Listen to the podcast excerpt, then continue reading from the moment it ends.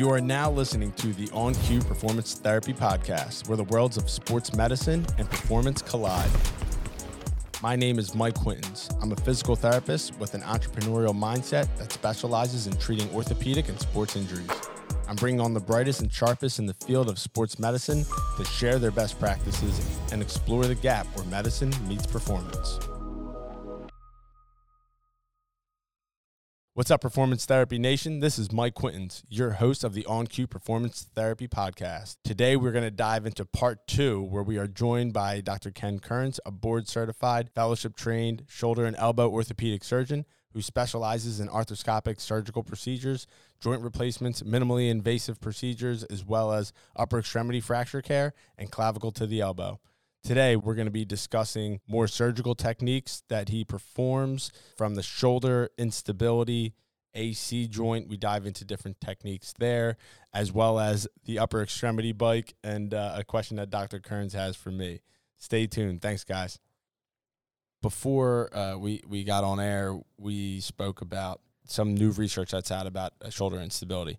So I would love to hear about you know what, what your take is on the, the, what is the literature saying now, and what is your take on it, if you don't mind sharing. Yeah, so there's a little bit of a shift. So there's some literature. Again, you kind of go. It goes a little bit black and white. It's not taking the patient as a person, but it's kind of stating that there's some literature. It goes like it's cost benefit analysis and stating that. So historically speaking, you used to say like, all right, you know, after your third dislocation, you call it like a third time loser. All right, you should have surgery now. You failed conservative management it's you have recurrent instability. Let's fix it. Now that what that doesn't take account into is that every time you dislocate your shoulder, there's a variety of things. One, it hurts. You know, you got the expense of going to the emergency room and have it put back in place. You have the actual trauma of what's inside the joint. Every time you dislocate your shoulder, you're causing more pain or more damage to the joint. And then you're out again. So if you know if it's if a kid who's playing high school football who dislocates his shoulder and he misses half that season, and then he dislocates it again and he misses well the rest of that season. It's like, all right, well that's two dislocations. Let's we'll rehab him. And then he comes back the next year and he dislocates again. He's now missed kind of two seasons. So if you really think about it that way, I'm like, all right, so the cost benefit analysis, like, well, pretty costly to not have your shoulder fixed. So what they looked at, they said any teenager who plays a contact sport you should have it fixed after first time dislocation. And if they intend on continuing to play that contact sport, Correct. or even if they don't intend, no, if they, if, I, if they intend, yeah, okay. I mean, because the odds are, the odds because the, what studies show is like if you don't fix that kid, he or she is doing something that puts him in that position to a contact sport. So the odds are it's going to come out again. And so that's interesting, and I mean, and it makes it. We see it all the time that where they didn't undergo procedure. Usually, that's you know the, like a three time loser, so to speak. But why is it because the capsule's lax and that, that's not something we can we can well i always tell people we can repair right? you know without getting too much into like the getting lost in the in, in, in the weeds but i tell patients there are two things that keep your shoulder stable. You have your basic anatomy your static stabilizers and you have your dynamic stabilizers your muscles. So once you damage the shoulder dislocate it you've torn those static stabilizers. Those are not fixable. They do not heal themselves. So people always ask nothing in your shoulder heals without surgery. It just doesn't. It scars in, but it never will go back to where it was. So when you tear your labrum, it's not really the labrum that you worry about. Now the labrum is a little bit of a of the of a buffer or this kind of like you know uh, a cushion of the shoulder. I call it the washer, like a, you know between a nail and wherever you're putting it. Like it's the washer. It's got it. You know. Oh, I could use that. Maybe yeah. I'll steal that. but it's it's the ligament that attaches to the right. labrum is what gives you your shoulder instability. I always tell people it's like a hammock effect. And so yep. what happens is you lost half your hammock, and so when your arms up, you fall out the front of the hammock again.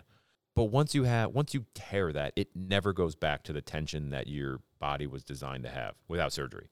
Right. So you can't change that, but what you can do is you can change the dynamic stabilizer of the muscles, and that's why I tell people therapy can be helpful. So there are plenty of patients. Uh, I had a 21 year old kid today who had recurrent instability, never had treatment, um, and they were definitely on the side, and I could read him pretty quickly that, of like the non-surgical side, which I told him was fine because I gave him the, the talk I just talked about, like the pros and cons, the risk analysis, and the odds are he should, you know, the literature suggests that you have surgery, but just because that's what the literature states, you still have to treat the individual. Also, And so uh, they like, you know, they understood, but they like, we would like to try therapy. Now, I also stating, I don't know how you, what you feeling is, is I tell people all the time, like, look, you don't have to do four to six months of therapy. Do it for four to six weeks. You're going to know either A, you know what, I'm feeling better. And then we can continue down that path. Or B, I don't feel a difference. And I feel, I say, look, if you're feeling better, then we stick with therapy. If you have no difference in six weeks, the odds of six more weeks or three more months of therapy probably isn't going to help. Well said. No, I agree. It, it, to me, you should be in therapy for the time it takes to observe a minimal detectable change, right? If you only stay for a week, well, that's Yeah, not, you're not gonna see Yeah, it, yeah. right? But if you if six weeks leads to it, you know, is enough time to typically see it like a minimal Something, right. change, some change, then at least stick through that process Yeah. and see if this is going well for you. Unless it's something that's out of anyone's control that Yeah. you just don't like about the place. Yeah, but this, this kid came back today and he was he was like, I feel amazing. I haven't felt this good in three years, and I was doing things I haven't done. I was like, awesome. I said, as long as you stick with the program that the therapist taught you, you'll be fine.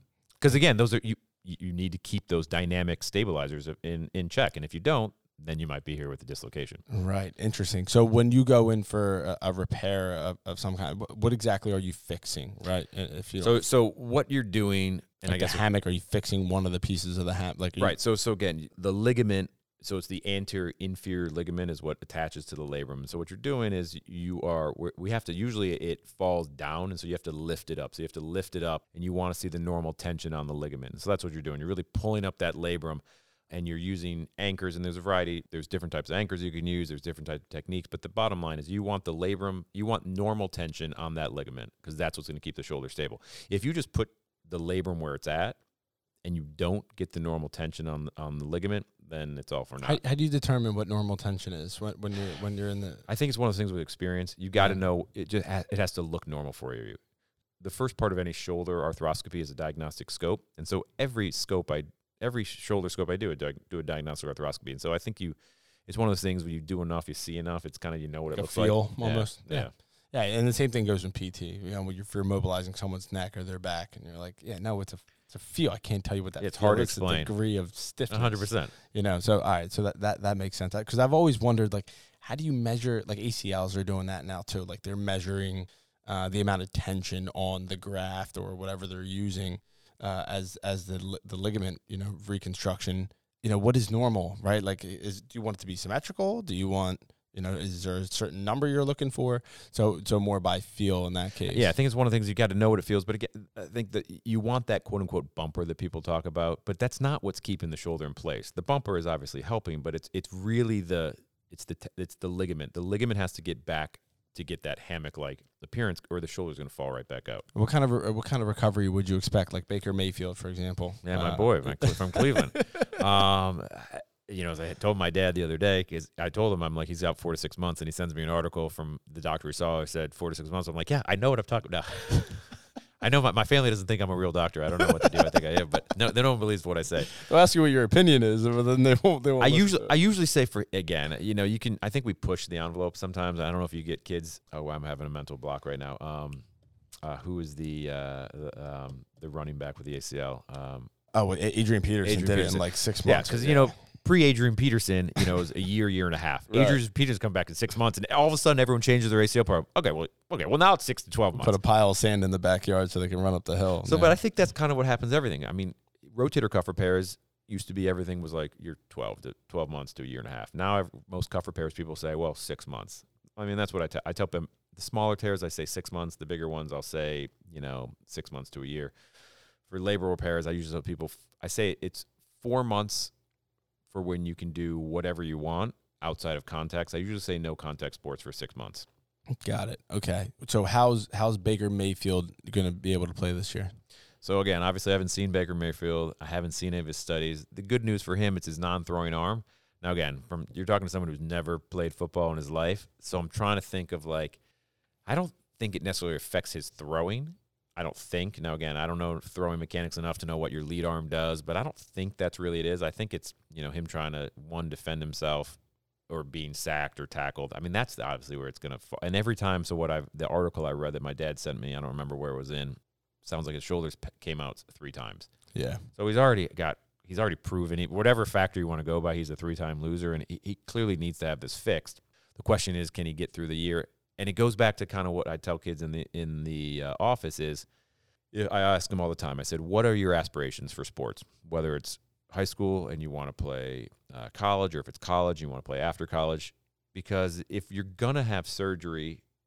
We sort of have to try to figure out around your season, your life. I mean, whether if it's a high school kid who plays two sports, I say, look, is this your number one sport or something else? Because if it's something else, I'm like, all right, well, let's do it now. But if this is your number one sport, then all right, we'll work around the season that's not your number one sport. So I think with Baker Mayfield, it really comes down to the Browns are how far one can he play and be effective, and two, how far can they go in the postseason? And, and if they're like, eh, if the Browns start struggling, then I guarantee he's gonna have surgery immediately. And you know, with what's his name, how he looked last week, they might say, well, you know, maybe we'll be all right. Now, He didn't look terrible, but that, the good thing is his non-throwing arm. Um, you can wear some of these harnesses, these Sully braces that, Yep. that people wear.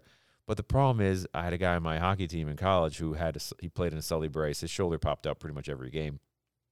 No, I, I would can't love to even see. imagine. I would love to see what his X-ray looks like. Right? Um, I mean, he uh, he's gonna need a shoulder replacement. Who, But who, who, who's relocating that? I don't know. It pops out so much he does it himself. oh, Oh, God. yeah, yeah, yeah. But the problem is no one likes it, so they loosen it up to where it's comfortable, and then it's no longer effective. Well, so what's the that's the, problem. Yeah. Right. So all these braces, they're only as effective as, as if you wear them So, properly. so I- I'm curious about AC joint, right? So the ball and socket, the glenohumeral joint, is a dislocation, right? Correct. So the AC joint, which many call, you know, shoulder, shoulder se- separation. separation, right. is where you know these two bones, your clavicle and your acromion, come together. The acromion comes from the scapula, Yep. and you obviously have the clavicle. Now there are ligaments, you know, all around it. There's obviously the one ligament that connects. Right. So there's like three ligaments kind of keep it all Yeah. together. Yeah, and you have two that come from an inferior angle, a little bit more. Yeah. So you have your CC ligaments, your Yep. conoid, and your trapezoid that come from if you ever if you're ever pushing on the front of your shoulder and you feel like a bone sticking out, that's your coracoid. Yep. Um, it's right right beneath your clavicle. Yep. Um, so those two ligaments come up from there. Then you have your AC ligament that comes across. Okay, so a separation is a, a, a an eruption of which of those ligaments or all of those ligaments? Well, so if you you know if you want to go through it, there's six six of them, and so a separation.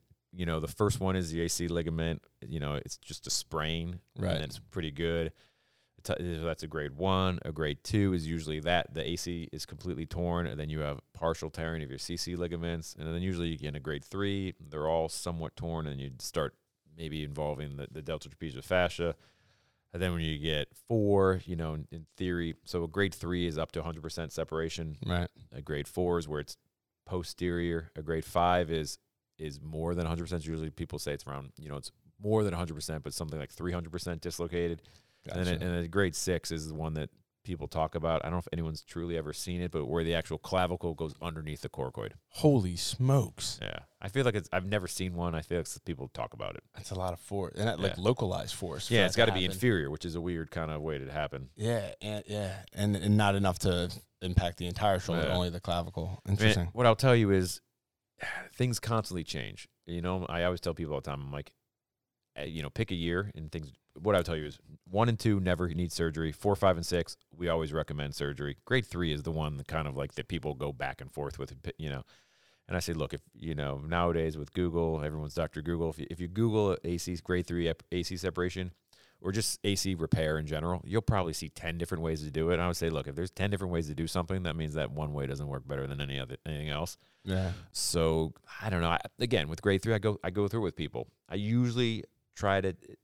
It depends on the person because everyone's a little bit different. Like, you know, I have a very bony clavicle, so I feel like you can see a lot of stuff. Some people who have kind of like just shoulders are different. You might not see the deformity. So again, some people get it done and they don't want they don't like the way it looks. I don't think that's the reason to have surgery, but you know, some people.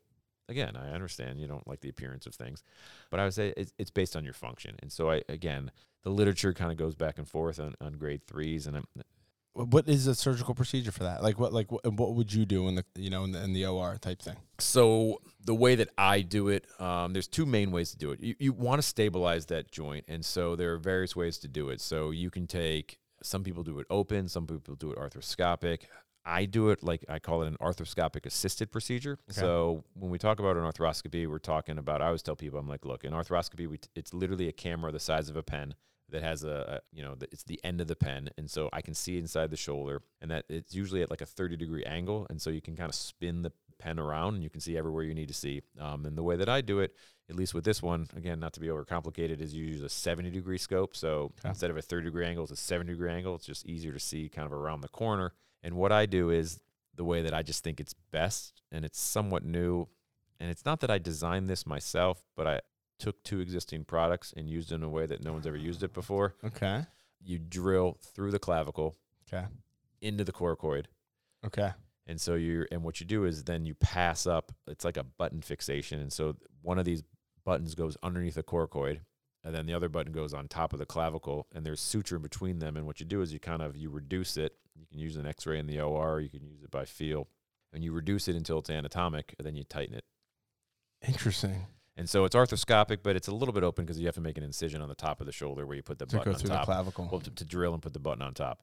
Interesting. Now it depends on if it's acute or chronic, because then if you go and- if it's chronic, which you know people usually say maybe around four weeks becomes chronic. It depends on you know different people have different parameters on when they are considered a chronic injury. Is again, this is a very challenging because everything. It's easier to fix a broken bone. sure. But the problem with this is all the muscles want to pull the clavicle up, Sure. and all the other muscles want to pull the shoulder down. So you have the forces that are pulling everything apart. Yep. Um, and so that's why there's a lot of different ways to do this because a lot there's a lot of failure. Sure. And so if it's chronic, what you can do is you can pass a graft, which is usually some some tissue. And what you do is it's usually a hamstring, but you pass it around your repair. So it's almost like belt and suspenders. You got Ah, interesting. So you so I still do that arthroscopically though. got you would do that after the fact, or you would do it all at once, right? So you do it all once. So you pass the button, and then after you pass the button, you have to pass the graft. And usually, what you do is you pass everything, and then you tie everything. You know, the, the graft part is a little bit challenging, but Sure, that's that's. that- I mean, that makes sense. It's it's a unique, li- in my opinion, it's a unique ligament, I guess, because it's there is some motion that comes from that joint, right? Like, but it's hard though. I remember, it's, yeah, it's not easy. I would I mean, imagine. one of the first ones I did in practice. I remember the kid didn't seem to want to do it. It seemed like his dad wanted him to do it. Yeah, The kid wasn't. I mean, he could make his own decisions, but yeah, I think he was 19 years old because he worked. Um, he wasn't in school, and I told him I was like, look, I don't know if it's a good idea. Like again, I tell people, look, they'll scar in, and if it scars in, you'll be fine for Right. most of them. You might it might look funny, but if it scars in, you'll be perfectly fine for the vast majority of things you do. Anyway, the dad, I think, sort of pushed him into doing. So the kid signed up for surgery. He came in his first post op visit without a sling. Um, I was like, dude, what are you doing? And he was like, what? I go, it's gonna fail. I told you, if you don't wear the sling, it's gonna fail. Um, he reluctantly sort of wore the sling, not really wearing the sling. He came back in at six weeks out. I go, look, I go, still no without a sling. I go, it's already started to fail. Um, he's like, well, what do you, he's like, I go, what are you doing? He's like, whatever I want. I go, well, you might, as, he's like, what do you think I should do? I go, you might as well just do whatever you want now. I said, it's, I get, it's already, and you know, by three months, it's completely failed. And I go, well, look, now you got a scar and it looks funny. it's so tough for you, man, because Yeah. that, that, that's uh. Some would see that as like, oh, that's a you know, he's ruining my work, you know. and it's hard, but I was, I guess, I, in hindsight, it was early in my career. I should have maybe had better foresight to be like, look, dude, like either do the surgery and you follow the directions, or don't do it. Like, why? Like, I should have been like pulled him aside and been like, look, if you don't do it for your dad, if you don't want to do it, don't do it. But right, if you're not gonna be compliant, don't waste your time or my time. yeah, because you again, know? now it looks funny, and you had it, and you got a big old scar. Interesting. Yeah. So I, I had a grade three separation. Uh, I've, uh, we've seen it. We see it in the clinic all the time, and um, it's interesting in that you know essentially this ligament, like the, the clavicle, m- more often than not, like you said, it elevates, it ascends, and so you have to. You would like to. You think you got to approximate these two, right? It's almost like anyone who's had an ankle sprain. Everyone, almost everyone rolls their ankle. You have two bones, you know, you know, this outside of the ankle, and that ligament. When you roll it, you get the big softball, and then you get the bruising. Well, that ligament's only going to heal if you don't continue to have your ankle turned in all the time, right? Yep. Like it needs to be stabilized in an air cast, Yeah. and you know, walking fast or running or jumping is going to irritate that ligament. So you need those two bones to stay close to each other, so it can heal as much as possible, Yeah. right? The reality is, is that's a static stabilizer that really isn't gonna that- like it's not gonna it's gonna fix fi- itself right. completely. And again, the, the ligament's never going to look normal. You kind of you Right. want it to scar. I mean, the bottom. I tell. I said, look, I'm not. I'm I'm putting it back so it can scar in in the appropriate position. And so bracing for something like that, if it was an athlete of some kind, I'm sure this happens in the NFL all the time. Typically, it's a downward force on the shoulder. So usually what happens, I always tell you, it's, it's usually hockey or, or football tackle. Yeah. So what you do is you land on the side of the shoulder, and Yep. like your shoulder, your acromion gets pushed down, Yep. and it's the force of pushing the shoulder down, and everything stays. That's what tears everything. Right. Okay. Interesting.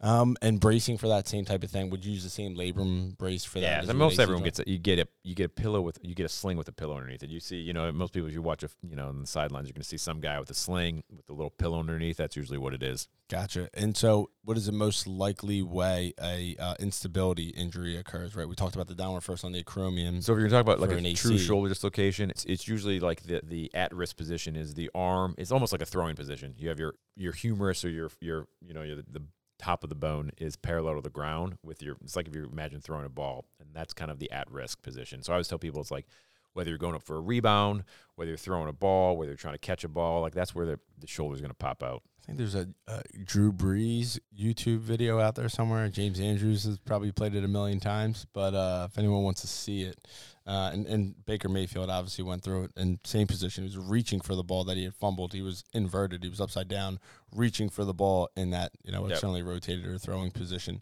I'm curious about your take on mechanics. You know, like you had told me earlier, you mentioned earlier, like rotator cuff. Man, I don't really do a ton unless they're over a certain age. Like so in sports injuries, you don't do a ton of rotator cuff. There are not and again, not, you know, typical rotator cuffs. Without again going being you know boring people to sleep is that there's a natural. There, I tell people, look, there's two types of rotator cuff tears. There's your yeah, I call it the gray hairs and wrinkles of the shoulder. So if you get old enough, you're gonna have a cuff tear. So I would say it goes up by decades. So pretty much by the time you're getting your 50s to 60s, you've got about a 50 to 60 percent chance you have some element of a cuff tear.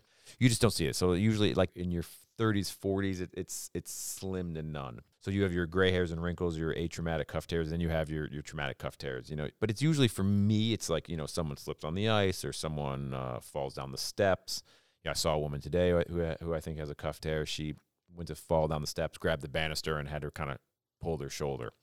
You just again, but you most of the cuff tears that I'm seeing are 40s, 50s. How often? uh, And again, I don't have a ton of experience with this, but like overhead athletes, like a like a thrower with a with a cuff injury, usually I would imagine like supraspinatus, right? Like something. So what?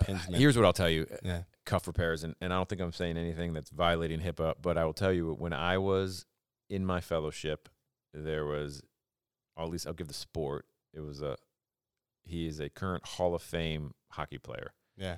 Was in clinic. It was the one I don't really get too much kind of like, oh my god. I will tell you at this point in time, I was like, oh my god, this is a, this is is. this is amazing. Because I remember my mentor. He was like, I was sitting in. The, he's like, I was like, oh, I'll just stay in the hallway. He's like, what are you talking about? He's like, you're my fellow. You come in the room with me. I was like, okay, I'll come. I'll come in the room. um, and uh, and so, And you, you're a hockey guy, so and I'm a hockey is- guy. So this uh, this is pretty awesome. Sure. And so, the guy again, I don't think I'm giving away anything, but he, he my mentor always has.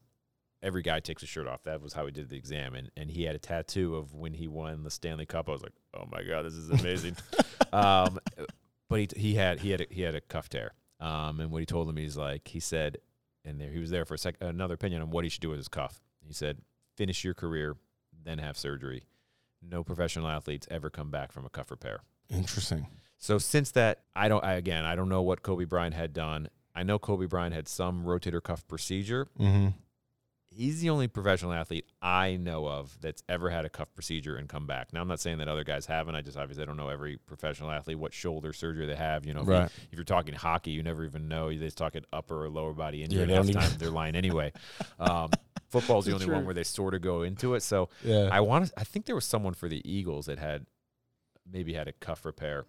Might have been. But I, I honestly, unfortunately, rotator cuff is a hard surgery to come back from. Sure. And so, you know, for an athlete, it, it can be definitely career ending more than any sort of Tommy John. Yeah, it's it's. A, I've seen um I've seen a, a handful of them in people fifties, forties, fifties that uh like CrossFit. I see, you know, one way or another, and then they'll do great. Like they their rehab is like unbelievable. It's like that. I'd see him two years later. You know what I mean? It's like, oh, what, the, what did you do now? I was, I was like, I was doing whatever I was doing. It's funny you say that because I, I have a woman right now. exercise or something. I have a woman right now who she is a competitive lifter. Um, I know there's different classifications and I don't know them well enough, but she is jacked and she makes me look like I've never worked out in my life. So she was exactly what you just said. She was doing a snatch Yep. and dislocated her shoulder. Ugh. And I was Yeah. like, so we got an arthrogram. I was like, you know, she fell and she was again extremely competitive. She she's international competitions, and so I treated her more. I treated her like a professional athlete, not like kind of your weekend warrior. Um, and so it was one of those where I was like, all right. I don't remember even we did therapy, or she's like, you know, I need I need to be back normal. I lift heavy weights. I to get back, and I was like, all right. So we got an arthrogram, labral tear. Didn't again. This is the other thing I tell people all the time. I was like, MRIs are are good. They're not great. They're not hundred percent accurate. People think it, but an it's an MRI. I said, yeah, you go in and you may find some things you a hundred percent. I mean, Sure. MRIs can be wrong. I mean, up to you know probably 10, 20 percent of the time. And so I went inside the shoulder. She was she was 41, 42. She was Mhm. probably going to be my oldest instability procedure. I usually you just don't usually do it on someone that age. Right. But I was like, all right, you know, she's different. She's not your average person. So I went in to fix her labrum and I got in there and I was like, the labrum didn't look bad. Her cuff was hanging on by a thread. Like it was literally, it was pretty much a complete tear as far as I was concerned. And I was like, you know, I'm not doing the labrum. The labrum's not her issue. She's never going to be able to power lift again with her cuff like that. And so I sort of sidetracked. I fixed her cuff. She made a full recovery. She won like her next like international world c- competition. And I was like, that's kind of awesome. Yeah, right. Can I get it? Can I get that plaque in my office? It's funny you say that. She literally was doing awesome. She, I just saw her back. So I fixed her cuff like four years ago. She came back a month ago, and she was like, "I was doing some clean and jerks, and I did something. I tweaked something, and I've been doing the cuff exercises that I did that I learned in therapy after for my recovery, and it's just not better. So I'm actually, uh, she's getting an MRI. I'm Right, waiting to see her back and see what it shows, but I'm a little nervous. I mean, it's, and I would say, okay, what about that snatch? Didn't like what happened during that snatch, right? You how many times have you done a snatch? What happened that time? I mean, it And all to depen- find a dynamic stabilizer that wasn't the integrity was yeah, affected. I mean, I also tell people, I'm like, look, I don't know if you've ever done those kind of exercises. I, I hate doing the Olympic lifts. We had to do it in college, and I was like, look, it, it's all form. oh yeah, It has zero to do with how strong Oh, you are. I mean, again, there's, a, I guess that's a part, but if Sure. your form isn't perfect, you're gonna you're gonna hurt yourself. without and so it's like one of those things when I used to do them for because we had to keep our little log books for lifting, and I was like, if I wasn't feeling it, I'm not, I'm just not even doing it. It's not worth it. it's not worth it. With without a doubt, I saw it all the time. But it's also even then again, it's it's one of those slides. I have a I have a, an elbow instability talk that I give, and it, it I usually I'll, I'll alter the picture, but it's usually all the same person.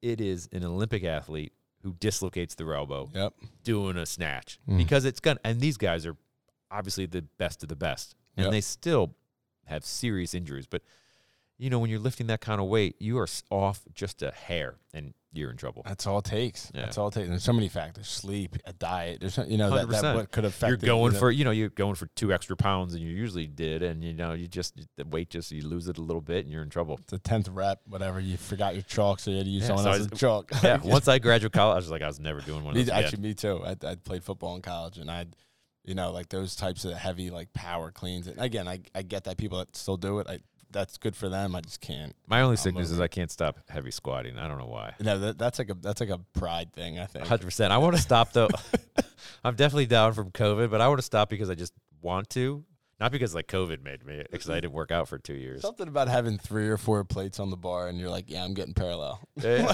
you know, I 100% I don't know. I don't know. It's uh, it's but a- I, but again, not to go back to my wrist, but I've never been able to really bench press since I broke my wrist. Well, I, I think I mean I'm a firm believer of uh, I think bench press is one of the I get it's a measure of upper body strength, all that. There's so many better things you could be doing for your upper Oh, body yeah. strength than freaking bench press. And I, I like overhead throwers.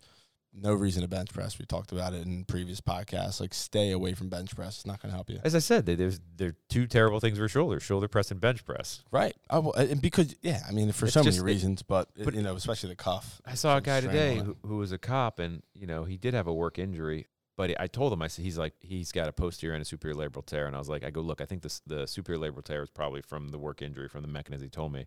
The posterior labral tear, I was probably like, that was probably. I mean, they, he's a bit pretty jack dude. I'm like, any guy who bench presses probably has a posterior labral tear. Oh yeah, um, yeah. Uh, just the amount of force that goes through that that part of the shoulder. You know, when you're holding up that kind of weight. Yeah, and and not to mention your how you bring it down, how you bring it up, the amount of pace you use. You know, yeah. it's, it's uh no, you're right. That makes perfect sense.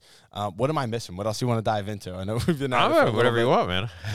Um, I'm, try, I'm trying to think. I- I will. I, I mean, I, we- I guess we already talked about it, but I mean, I before the podcast was, you know, people get a little bit intimidated about seeing a doctor, and I get, I, I can't sit here and tell you that everyone's the same. So, you know, there are different groups have different philosophies. Uh, I can only speak about me personally, and our group is, yes, I am a surgeon, and yes, but my job is to get the person back. And so I would say, look, look, I, I, I don't have a non-operative person. So you come, you, I'm the only person there. And, and, and again, people are like, if I think you need surgery, I'll tell you need surgery, but there's very few things where I'm going to say you need to have this fixed. And it's usually not a sports issue. It's usually my, my massive cuff person um, who I say your best chance of doing well is to have it done acutely rather than rehab. You know, I guess this is applicable for my weekend warrior is if you tear your cuff, like let's say you play football with your buddies and you dislocate your shoulder. So usually, shoulder dislocations, teenagers, twenty year olds, you tear your labrum. I tell the, the the fellows, you're 40 and over, you dislocate your shoulder, you have a cuff tear till proven otherwise. So if you're 40 and you just so if I'm 43, if I dislocate my shoulder, I'm getting an MRI because I have a cuff tear till someone else tells me I'm not because I'm not. The cuff is the weak link, not the labrum. And so those, uh, I, I say, an acute cuff tear, fix it and fix it immediately because that's your best chance of doing well. What what, ha- what happens if you don't fix it immediately? The problem is again, if, if you look at if you're going to say what's the bane of existence for a shoulder surgeon, it's rotator cuff repair because I'm much, you're better off breaking the bone that heals more predictably than your cuff. The biggest complication is a cuff tear is it doesn't heal. Now studies show that they don't all have to heal for patients to do well, but that's the biggest problem. And we know that the best chance of you having a, a successful surgery is to have it done. It doesn't have to be like tomorrow, but usually within the first you know six to twelve weeks. So at the surfaces of the tear, uh, and I know I'm going back into tears again, but at the surface of the tears, the approximation of the tissue, how challenging is that, right? Like, let's be honest. Like, if it's not getting adequate blood flow and it's not completely connected, right? Like, it, like it turns to like adipose tissue or fat, yeah. right? And or it can retract if it's a complete tear. Yeah. So, so how does that make your job difficult? I mean, it's interesting. So the the ones that I hate the most are the small tears because it's very it's hard to see and it's hard to kind of get them perfect you know it, we often talk about like it's interesting how your body is because you have this sort of the cuff tear it's uh, or the cuff is not straight across where it attaches. It has this kind of curved shape to it. So when it tears and you try to repair it it's very challenging if you haven't tried to try to sew like a curve and get it to be flush. It's very challenging not to have sort of dog ears as we call it. Right. Um, so honestly these small tears are hard. The, honestly the easier ones are these massive tears because I can kind of put it down wherever it fits the best. I can see easily. It's the small ones. It's kind of hard to see. So it's much easier to do a massive tear than a small tear, in my opinion. Gotcha. I, I, would think I've heard you know surgeons say it's like sewing two two pieces of tissue paper back together. Like it's just it all depends. Again, it depends on the person, but right. if you do it acute, like the the reason is eh, soft tissue to bone is just it's hard to get things to heal. You, I mean, and people say it hurts and, and honestly the reason it hurts is because what you do is you take a burr um, and you're taking it to the bone and you're decorticating and you're taking off the top few layers of bone right because and so I'm really I'm fracturing your bone right because I want it to bleed because you want it to heal, heal yeah. and so people are like God this hurts I'm like yeah that's because I I mean reality I mean you're breaking the arm to get it to heal Right. that sounds pretty brutal. But so it, and it hurts. So, yeah. but that's the so but that's the the cuff is it's kind of to is healing is the issue. That's why you want to do them acutely. But in terms of, you know, as we talked about, I was like, look, I try to say like, yes, I'm a surgeon, but uh, my job is again, as I, I think I mentioned, was is to get you to make a, a good decision for you. So not not everyone needs surgery. I mean, I have plenty of people who have full cuff tears, and I, I personally think they should have it fixed. But they're like, you know what, I can do everything I want. I was like, all right, as long as you know that there probably will become a point in time this cuff isn't fixable, you know, you do you. I'm with you on on the acute cuff tears because I've seen that people who wait and then get it done now have their motor controls completely off because their biomechanics have been off for so long. 100%. So now they're not able to recruit like lower trap or some of these other muscles that are all supposed to help, you know, support the cuff. Yeah. And they just don't, and now they're just so deltoid dominant or so uh, trap dominant and, and so forth and they just you know they're inhibited from using those muscles because they. Well, yeah. Then you got the scapula off, and like the bane of my existence, your existence is is it, you know is any sort of scapular stuff. It's just like that's miserable. It's like scapular dyskinesia. I'm like, yeah, it's a kind of garbage pail to diagnose. No one wants to deal with scapular. Oh, right. And how much is normal? Like I, there was a podcast the other week I listened to. It was like, is that is it normal to see a baseball player with that, right? And then you release the lat, like you dig into the lat, and now it moves normal. You're like, oh, great. But then they hurt themselves the next week because you just threw their mechanics off. That was like a, they were they got used to it, right? Yeah. Well, I mean, it's the whole like you know the GIRD and you know the rotation deficit. It's like you know you you got these professional athletes who've obviously gotten to where they're at because they've altered their mechanics so they can get this extra rotation. But now we're trying to make sure to get it so it doesn't normal. Yeah, normal. and then now they're throwing mechanics are you know it's it's hard. It's, uh, to identifying the dysfunction, right, is always yeah. challenging. But you got to do your due diligence, and from yeah. a PT perspective, you got to go through all of it. You know, yeah. assess all the muscles and see how it moves. Watch the individual do what they do that hurts, right? You know, if you can.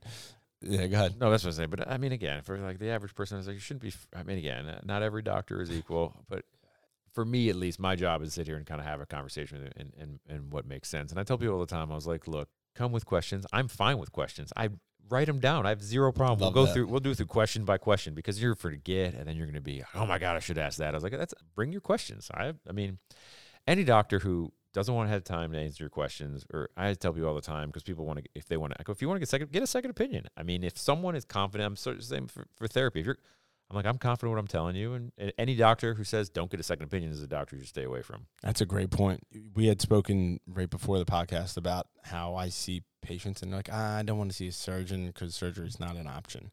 You don't know what you're getting into when you see a therapist. Like, I have, is going to be manual therapy? Is going to be exercises? Is going to be a combination of both? So t- I'm curious, and I think that's kind of the you know the case or direction you were going with with this. I'm curious what uh, your philosophy is in terms of okay, what's what kind of services can you provide or or direction you can provide that uh, you know someone who is uh, sports medicine that's not a surgeon, right? Like why what's why see you? Not necessarily not see them, but why why see you? Why, I mean, I think it's a different- good option. I mean, I think the difference for me is is I come from both avenues. So my job is I have plenty of patients. I don't operate on every single patient, so I can help them direct them in the non-operative treatment arm. And there's not a knock on the sports guys, but as a surgeon, you just have a you just have a better knowledge of what's going on anatomically because again, not to knock my my sports colleagues, but most sports colleagues aren't doing 5 years of orthopedics and then a fellowship and then training. Most sports doctors are actually doing some sort of general medicine and they're doing a one year sports fellowship. And that's their orthopedic training is a one year fellowship. So I'm not saying that they can't get there eventually, but most of them it takes a lot longer. And Yeah. so for me, I, I did five years of orthopedics and I just I just have a, a broader depth, a, a deeper knowledge of, of what's going on. And then as a surgeon, I know what's going on anatomically from a surgical standpoint. So I can kind of speak to both arms. Yeah. Because the problem with the non-op guys is, you know, if you failed non-op, we're like, okay, we'll see the surgeon. And a lot of people don't want to see the surgeon day one and be like, hi, my name's Bob. And you're like, yeah, you need surgery. Here's the consent. See you later. It just Yeah. it- you don't have a relationship. So I think more people are more comfortable with someone they've developed a relationship with. Yeah, and I, I think in the end, what I've learned in, in my experience is that depending on who it is, and it, everyone's their own person, your job is to guide their recovery, 100%. right? So if it's you know, and who's best at doing that, I, I don't know if there is a right answer to it. Everyone's I- different. you and know, some people are perfectly fine with yeah. saying seeing the surgeon the day one. And I'm not saying there's wrong, but some people if they've worked for them. Great. Yeah, I think guiding and facilitating someone's recovery, whether it's through the tools that you have in your toolbox or sports med that they have in their toolbox, in the end, you got to work with somebody who has your best interest in mind, who knows how to, what you have to do to get back to Yeah. doing what you love to do and playing sports or whatever it may be. I got a question for you. Just shoot. All right, this is something I've always wondered. It's like the bane of my existence. Let's hear it. What is the point of the arm bike? Oh, I think it's the worst see- thing do you ever. See one in here? I don't know. I didn't see one. I was No, trying to I- look I am without. not. I am. in- I don't understand it. I don't, get it. I, so I'm. I hope I don't. My colleagues may not, may hate me for this. I'm anti-machine. Like I don't. I don't like machines. I think people can get hurt on machines. The upper arm bike. I was I all the time. Like, Yeah, I go. I don't have no a good reason why it's in the clinic. I was like, at no clinic, point in your life clinics. do you ever run with your arm. So why all of a sudden were you going to take some usually middle-aged person who had some sort of may or may not have surgery, and like, let's put him on an arm bike. Oh wait, well, here's the worst part. Where, where is the seat relative to where the pedals are? So, Isabel, I don't know if you've ever seen one of these, but essentially, it is a bike where you do like it's not. I just don't get it. And may, so I'm putting you in an impingement position. I'm probably going to put you on this because it's for your upper extremities, because you're here for your upper extremities. So let me just do you a favor and put you on a bike that's going to irritate everything in your shoulder, right? Like it's just, I. Yeah, like, if you want to get it up. yeah, if you want to get warmed up, like stretch. Like you don't have to go on like a like you know be like a mouse on a hamster wheel. Oh my god! I just never so understood. funny. I literally every time like I see a patient, I'm like, "How's therapy?" And on my end, uh, therapy is challenging. I'm serious on your Oh end. please, open up about it. Well, Let it because out. half the time people are like, "Oh, I don't want to go to therapy." I'm like, you know, you just dropped a thousand dollars on your new phone, but you won't spend a thousand dollars on your body. I mean, it's just like it's. I just I don't get it. I get. I understand things are expensive, and but your body's the most important thing you have. I just don't understand why people But- won't do therapy. because it, one bad experience, and I th- usually that's that that's part of it. The other reason is is is because how I say this. Uh, I don't I don't want to offend anyone, but essentially what happens is is people want to know what they're getting for their dollar, right? So. Eh, I know when I buy this phone for a thousand dollars, I know what I'm getting in my phone. When I also go have to the, you have the, the instant gratification of with therapy. I'm like, all right, I go there for for six weeks. I'm like, yeah, Correct. Right. And it's a process, right? You're investing in a process. You don't know what the outcome of the process is going to be. It may cost you a lot of money, copays 80 $90 sometimes. Your deductible, you may have to pay towards that. It could be very expensive. You don't know what you're getting out of it. Unless you've had a really good experience and you have someone you trust, you go back to them. I think that's probably more likely the case. Yeah, I mean, the, the ones But- that I find are usually they don't like, and again, there's different philosophies, and I'm sure you guys have different philosophies, but they don't like. Well, I go there and they show me some stuff to do. and I sit in the corner and do it by myself. I can do it by my at home by myself. And and to me that comes down to value. Like the PT should be asking that individual, what do you value most? Right. I've had patients come and be like, listen, we gotta like do as much manual therapy. I'm like, I want to go work out, Yeah. dude. But I tell people all the time. I tell people all the time. I go, look, I have a home program I can give you, but go see the therapist at least once Right. to make sure. Because I'm not gonna. I don't have the time to go through each exercise. Of course not. ma- Go see the therapist. That is their job, and they will teach you through, take you through each. Even if you go once, pay the forty dollar copay. I had a woman today. She's like, you know what? That's great. I'm gonna go once. She, I go, yeah, learn the program and then do it on your own. I, and t- when someone calls in and say, "Yeah, my doc said I can come once," and and I feel like some some PTs are going to pull their hair out listening to what I'm about to say, and they say, oh, "I'm only going to come once," and you know, my doc said I could do that, and and they're like, "Ah, no, it's probably going to be more than that, but you should come in anyway." They're not going to come in. Get them to come in. Sh- ask them what they want. What is it, what what Well- value can you provide? If it's one visit, and maybe the, I've had patients that said, "You know, like you loosened me up more than I thought you could. Like, can I keep coming?" Well, that's what I was getting at because know? I usually I say that because it gets them in the door. Right. And usually most Huge. patients, I was like, "Oh, did you do the home program?" like, well, I went that one time and it was much better than I thought, and then I end up going because that's usually what happens is they go once and then once turns into like, well, because then I'll say, well, go once a week maybe, and they can at least make sure you're progressing, and then it becomes, well, okay, well, I went twice a week or Yeah, wh- wh- whatever they value, and again, you you offer education. If you come in twice a week, you're going to get there sooner than if you Right. come in once a week or three times a week, whatever it may be. But th- you know, it's not about. I've seen people in corporate, different companies push numbers and numbers and agenda, and I'm sure you you know you know what it's like. But in in the end, being a good person, a people person, and giving them their options, that's what people want. They don't want a million options; they want a couple options. Yeah, but then usually the patient will come in, and if they don't, if I don't feel feel they're progressing, or they're like, ah, I don't, they don't like the therapist. I'm like, well, what are you doing in therapy? And if, if when they mention, I was like, well, you know, do the arm bike. I'm like, all right. I was like, so I was like, well, either a, don't go to that therapist, or b, I'll write in the new script. I was like, no arm bike. Yeah. I just, I'll make sure that doesn't happen. I, yeah, I'm anti arm bike. I've never. I just uh, don't get. It. Again, I'm not being a therapist. It's one of the things I just don't know. I don't get. Uh, yeah, it. But it, here's the thing, though. It is like protocol in any new clinic.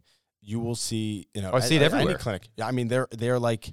It's like a staple of the clinic, like Yeah. a treatment table. If there's going to be a treatment table, you're going to see an arm bike and a treadmill. It's it's and a and, and a recumbent bike. I hate recumbent bikes. That's like a leg press bike. Like you you leg press. It's something. But I get a treadmill because everyone walks on their legs. No one walks on their arms. Right, yeah, I'm just like anti-traditional PT stuff. Yeah, you don't see a leg press or leg extension or leg curls or you know pec stuff. You go to Planet Fitness and do that stuff, yeah. and not here. I hear you. I had to ask. Sorry, you got me going now. Oh, I know. Listen, Planet Fitness is great, and if you want to do that, that's fine. To me, that I don't know, a therapeutic and arm bike. As long as you're not yelling or whatever that tagline was. No, no grunting, No, no, yeah. lunk alarm. no lunk, lunk. That's what it was. I was to say hunk. It's not a hunk. I say, all, I say all the time. There's no lunk alarm in here. Go ahead, you grunt. You do your you thing. Yeah. Um, is that everything? Anything else you want to want to go over? I think it's all off the top of my head. This is uh, this has been awesome. I'm Yeah, man. I had a Happy good we did this. All right, cool. Well, uh, until next time. Absolutely. All right, cool. Thanks for joining us, Doc. Thank you. Thanks for listening to the On Cue Performance Therapy Podcast. If you like this episode, please subscribe on Apple Podcasts and Spotify. It would mean so much to me if you could leave us a five star review so more listeners like you could get this important information. See you next time.